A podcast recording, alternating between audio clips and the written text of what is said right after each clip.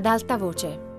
Fabrizio Gifuni, Fausto Paravidino e Tommaso Ragno leggono La pista di ghiaccio di Roberto Bolagno. Traduzione di Lide Carmignani. Enric Ruskeias. So che ciò che vi dirò servirà solo a rovinarmi ancora di più. E tuttavia consentitemi di parlare. Non sono un mostro e nemmeno il personaggio cinico e senza scrupoli che avete dipinto a colori così accesi. Il mio aspetto fisico forse vi fa ridere. Non importa. Una volta facevo tremare la gente. Sono grasso. Non supero il 1,63 m e sono catalano. Sono anche socialista e credo nel futuro o credevo, scusatemi.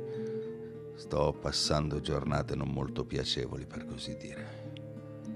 Credevo nel lavoro e nella giustizia e nel progresso.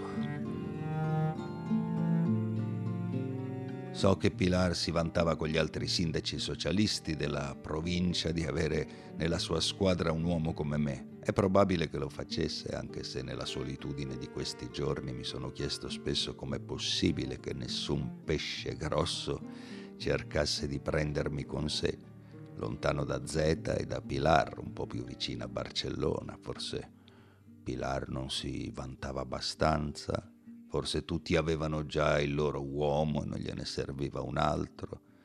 Il mio potere crebbe, ma rimase circoscritto a Z. La cosa è determinante. A Z fece delle cose buone e ciò per cui dovrò pagare. Il comune di Z che ora mi sputa pubblicamente addosso è pieno di progetti e di studi diretti da me. Ero a capo dei servizi alla persona, l'ho già detto, ma controllavo anche i settori dell'urbanistica e perfino dello sport. Un corruttore di minorenni che adesso si azzarda a insultarmi ogni mattina veniva nel mio ufficio a chiedere consiglio. Alle celebrazioni, agli eventi pubblici, ero io a stare al fianco di Pilar. Eh, non pensate male. Il marito della nostra sindaca odiava, ignoro per quale ragione, ogni incontro che superasse le sei persone. Il mio omonimo Enrique Gibert è quello che chiamano un intellettuale. Dio solo sa quanto avrei fatto bene a imitarlo e a non uscire dal mio ufficio, perché fu così. Durante un evento pubblico al centro polisportivo di Zeta che conobbi Nuria.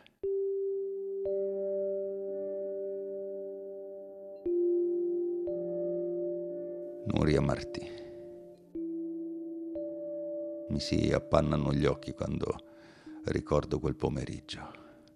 Stavamo premiando in modo abbastanza indiscriminato i risultati di alcuni sportivi di spicco di Z. Fra i prescelti c'era la squadra giovanile di pallacanestro che aveva fatto un campionato eccellente, un ragazzo che giocava in una squadra di calcio di Serie B, l'allenatore della squadra di calcio cittadina che è in Serie D e che quell'anno andava in pensione, gli esordienti della pallanuoto che avevano vinto lo scudetto e infine la stella, Nuria Martì, che era appena tornata da Copenaghen, dove aveva difeso addirittura i colori della nazionale in una gara di pattinaggio artistico sul ghiaccio. Il palazzetto era pieno di alunni delle scuole elementari e medie li avevano accompagnati gli insegnanti. E quando apparve Nuria, scoppiò il finimondo. Tutti urlavano e applaudivano, teppisti di dieci anni fischiavano e urlavano Viva Nuria! Non avevo mai visto niente del genere. Il motivo ovviamente non era una passione generale improvvisa per il pattinaggio artistico, sport minoritario come tutti sanno. Alcuni ragazzini e soprattutto alcune ragazzine avevano seguito le riprese televisive dell'evento e quindi avevano visto pattinare Nuria. E per quel gruppetto Nuria era un idolo. La maggior parte però applaudiva elettrizzata dalla sua fama e dalla sua bellezza, perché lì, davanti a me, c'era la donna più bella che avessi mai visto. la più bella che mai vedrò. I bambini non sbagliano, si dice. Io come psicologo e come funzionario non ci ho mai creduto, stavolta però avevano ragione, tutte le qualità del mondo si adattavano alla figura luminosa di Nuria. Come avevo fatto a lavorare così tanti anni a Z senza conoscerla? L'unica spiegazione è che io non abitavo a Z e Nuria fino allora aveva passato lunghi periodi fuori con una borsa di studio del Comitato Olimpico Spagnolo. Nei giorni che seguirono questa, consentitemi di chiamarla così, sublime apparizione, mi misi quasi senza rendermene conto a cercare un pretesto che permettesse, se non un'amicizia, almeno la possibilità di salutarsi, magari di chiacchierare un po', nel caso ci fossimo incontrati per strada. A tale scopo mi inventai per il settore fiere ed eventi la figura di una reginetta della mostra annuale di prodotti caseari e ortofrutticoli. Un'idea che all'inizio lasciò interdetto il comitato di contadini che esponeva negli stand, ma che dopo un paio di chiarimenti fu accolta con entusiasmo. Analogamente suggerì che a impersonare la reginetta della mostra nessuna era più adatta di Nuria la nostra pattinatrice internazionale. Un ruolo formale e decorativo, qualche parola all'inaugurazione e stop. La proposta piacque da morire a tutti e passai subito alla parte più difficile della faccenda. Far sì che lei, grazie a questo pretesto, giungesse a guardarmi, a riconoscermi. Inutile dire che l'esito della mostra non mi importava minimamente. Per la prima volta il mio cuore si imponeva al cervello e io lo seguivo, obbediente ed entusiasta. Questo successe in primavera, credo, e non ci fu un attimo in cui non sentissi che stavo avanzando verso l'abisso e la rovina, ma non mi importava. Se ne parlo è semplicemente per non dare un'immagine distorta della mia lucidità. Non mi importa nemmeno adesso. Il coordinatore del settore fiere e eventi fu incaricato di proporle la corona e come avevo previsto Nuria la rifiutò. Tra le altre cose il coordinatore mi informò che mancava poco al reintegro di Nuria nella squadra nazionale di pattinaggio, non c'era quindi tempo da perdere. Avevo un motivo valido per interessarmi a lei e il giorno stesso la chiamai e fissammo senza indugio un appuntamento in un locale del centro storico di Z. Naturalmente non riuscii a convincerla a fare la reginetta, né era questo il mio scopo, ma alla fine ottenni che accettasse un invito a cena per quella settimana. Così cominciò tutto.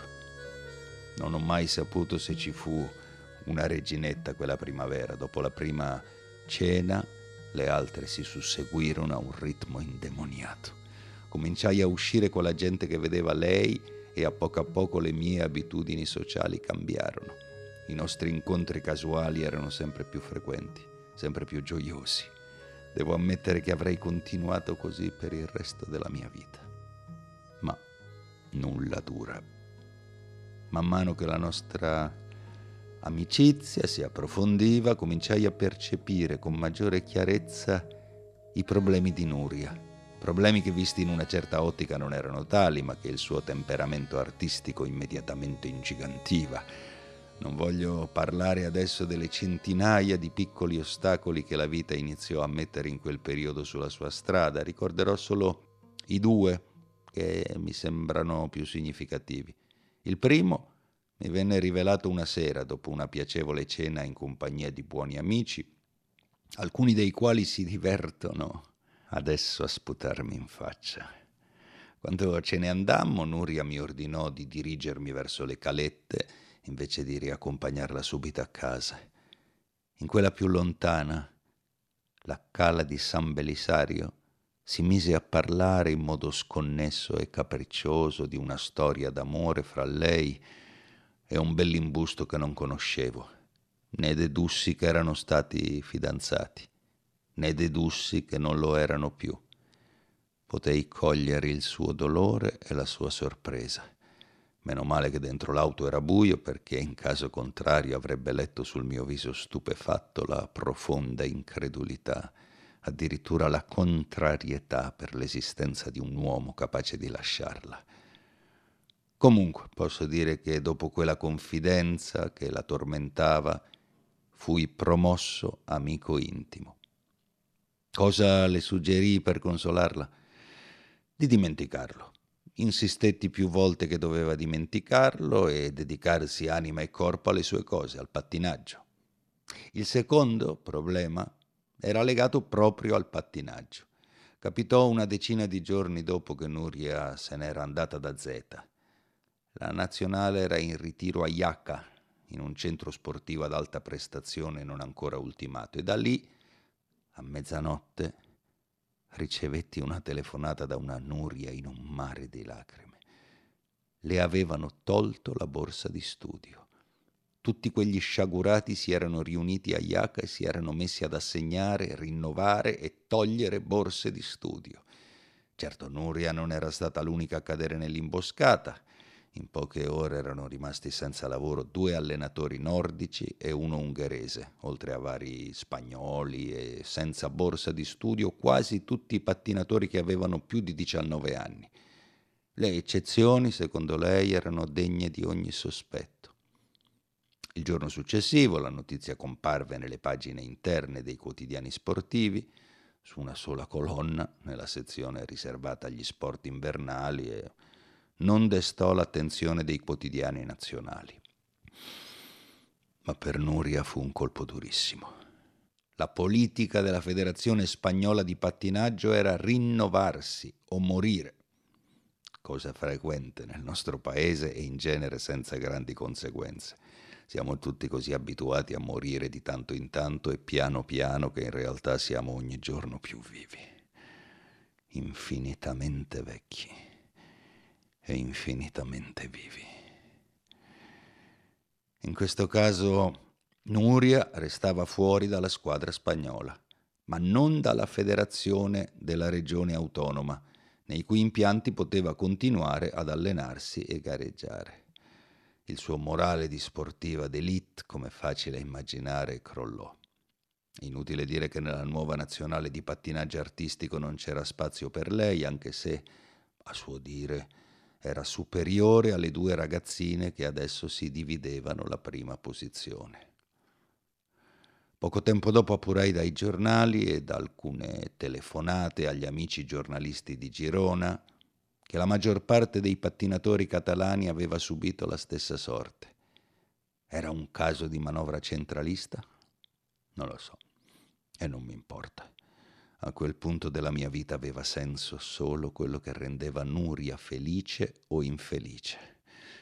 La nuova situazione in qualche modo mi era favorevole perché senza una borsa di studio lei avrebbe dovuto restare in pianta stabile a Z. L'amore però non è egoista.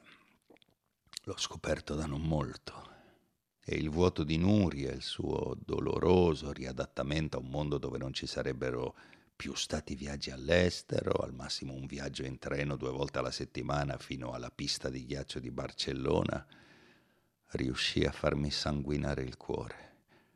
Quando tornò a Zeta, avemmo varie conversazioni.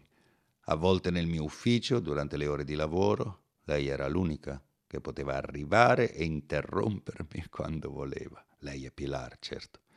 A volte al porto dei pescatori, appoggiati a vecchie barche che nessuno usava più e che stranamente mandavano un odore di crema per il viso.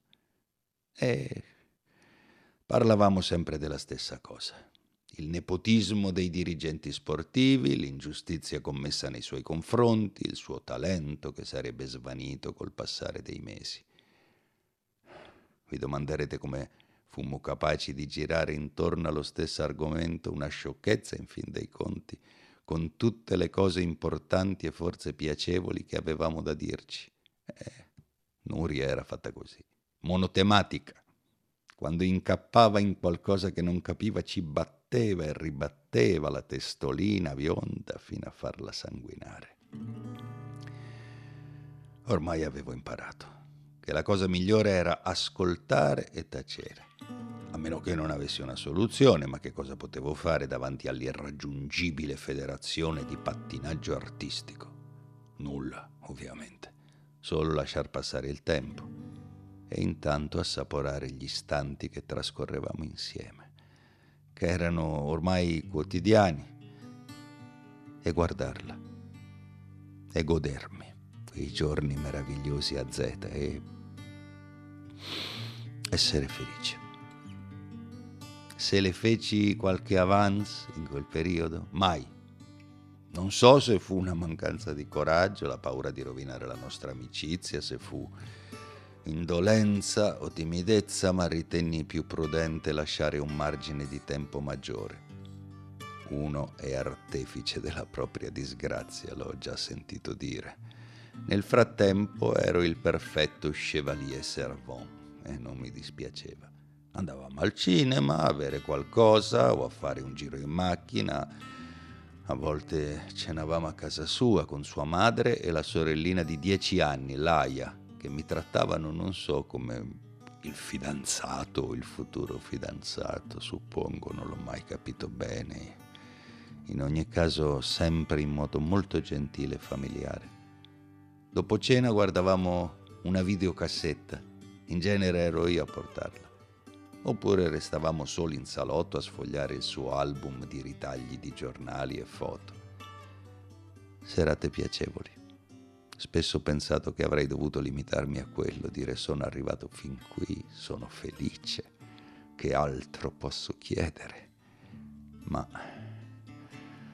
l'amore che non intende ragioni né limiti mi spingeva avanti. Fu così che fatalmente cominciò a prendere forma il progetto di Palazzo Benvingut.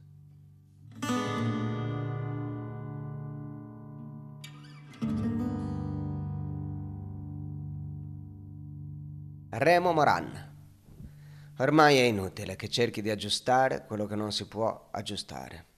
Intendo semplicemente chiarire la mia partecipazione ai fatti avvenuti a Z l'estate scorsa.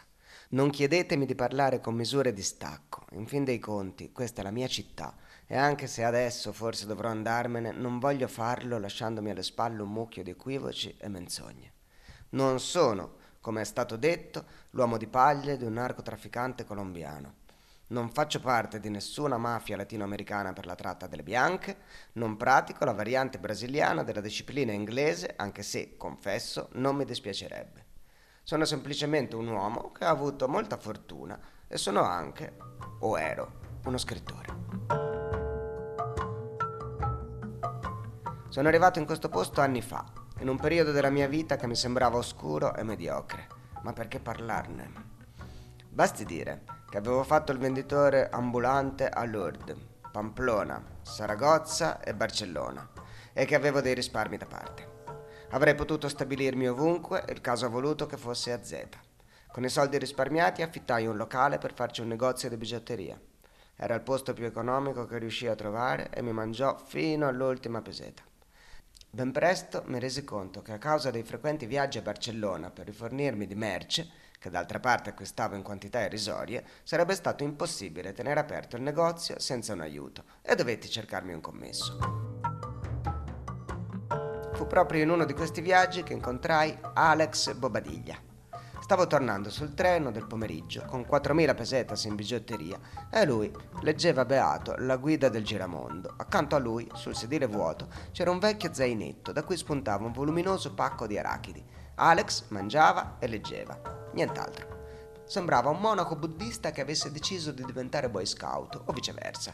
Sembrava anche una scimmia. Dopo averlo osservato con attenzione, gli chiesi se stesse andando all'estero. Rispose che era quello che intendeva fare alla fine dell'estate, a settembre o ottobre, ma che prima doveva trovare un lavoro. Glielo offrì immediatamente. Fu così che cominciò la nostra ascesa negli affari e la nostra amicizia. Il primo anno io e Alex dormivamo nel negozio, per terra, accanto ai tavoli dove di giorno esponevamo collane e orecchini. Finita la stagione, a settembre, il bilancio era ottimo. Avrei potuto mettere da parte i soldi, trovarmi un appartamento decente o andarmene da Z. E invece affittai un bar che era fallito per cause ignote. Quel bar è il Cartago. Chiusi il negozio e durante l'inverno lavorai nel bar. Alex rimase con me, assentandosi solo un fine settimana in cui andò a trovare i genitori, due persone anziane, molto simpatiche, in pensione, che passano il tempo libero a coltivare l'orto a Badalona e che vengono a Z una volta al mese. A dire il vero, sembrano più i suoi nonni che i suoi genitori. Quell'inverno il negozio diventò la nostra casa, cioè ci tenevamo i materassini e i sacchi a pelo, i libri, anche se non ho mai visto Alex leggere altro che la guida del giramondo, e i vestiti. Il Cartago ci diede da mangiare e l'estate successiva avevamo in funzione due attività. Il negozio di bigiotteria, ormai avviato, rese abbastanza, ma il bar rese molto di più. La mia seconda estate a Z fu fantastica. Tutti volevano vivere alla grande i loro 15 giorni e la loro settimana di felicità, come se stesse per scoppiare la terza guerra mondiale. Alla fine della stagione affittai un altro negozio di bigiotteria, stavolta a Y, a pochi chilometri da Z, e mi sposai anche, ma di questo parlerò più avanti. La stagione successiva non smentì le precedenti e riuscì a mettere un piede a X, un po' più a sud di Y, ma abbastanza vicino a Z, perché Alex controllasse quotidianamente i movimenti di cassa.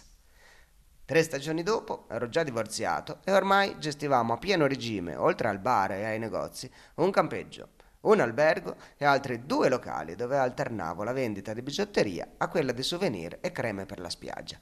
L'albergo, piccolo ma confortevole, si chiamava Hotel del Mar. Il campeggio portava il nome di Stella Maris. I negozi, frutta di stagione, Sollevante, Bucaniere, Costa Brava e Montanè e Figli. Inutile dire che non ho cambiato i loro nomi originari.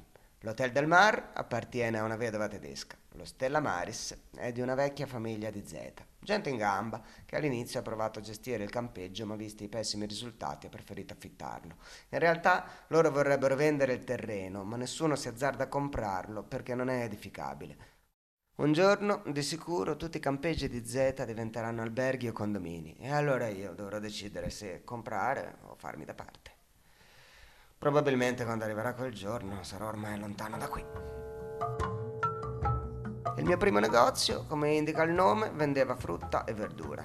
Degli altri so dire poco. Montanè e figli è quello dal passato più oscuro. Chi sono o chi erano il signor Montanè e i suoi figli? Di che cosa si occupavano?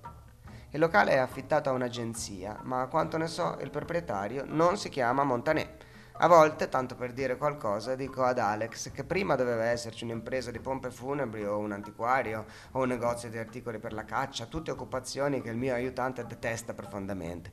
Sono poco sociali, dice, portano sfortuna. Forse ha ragione. Se Montanè e figli era un negozio per la caccia, può darsi che abbia attirato su di me un po' della sfortuna da cui prima ero immune. Il sangue, l'omicidio, la paura della vittima. Ricordo una poesia, tempo fa. L'assassino dorme mentre la vittima lo fotografa. L'ho letta da qualche parte o l'ho scritta io? Oh, sinceramente l'ho dimenticato. Anche se credo di averla scritta io. In Messico, nel DF, quando i miei amici erano i poeti di ferro e Gasparin arrivava nei bar del quartiere Guerrero di Caja Bucareli, dopo aver attraversato la città a piedi da un capo all'altro, in cerca di cosa? In cerca di chi?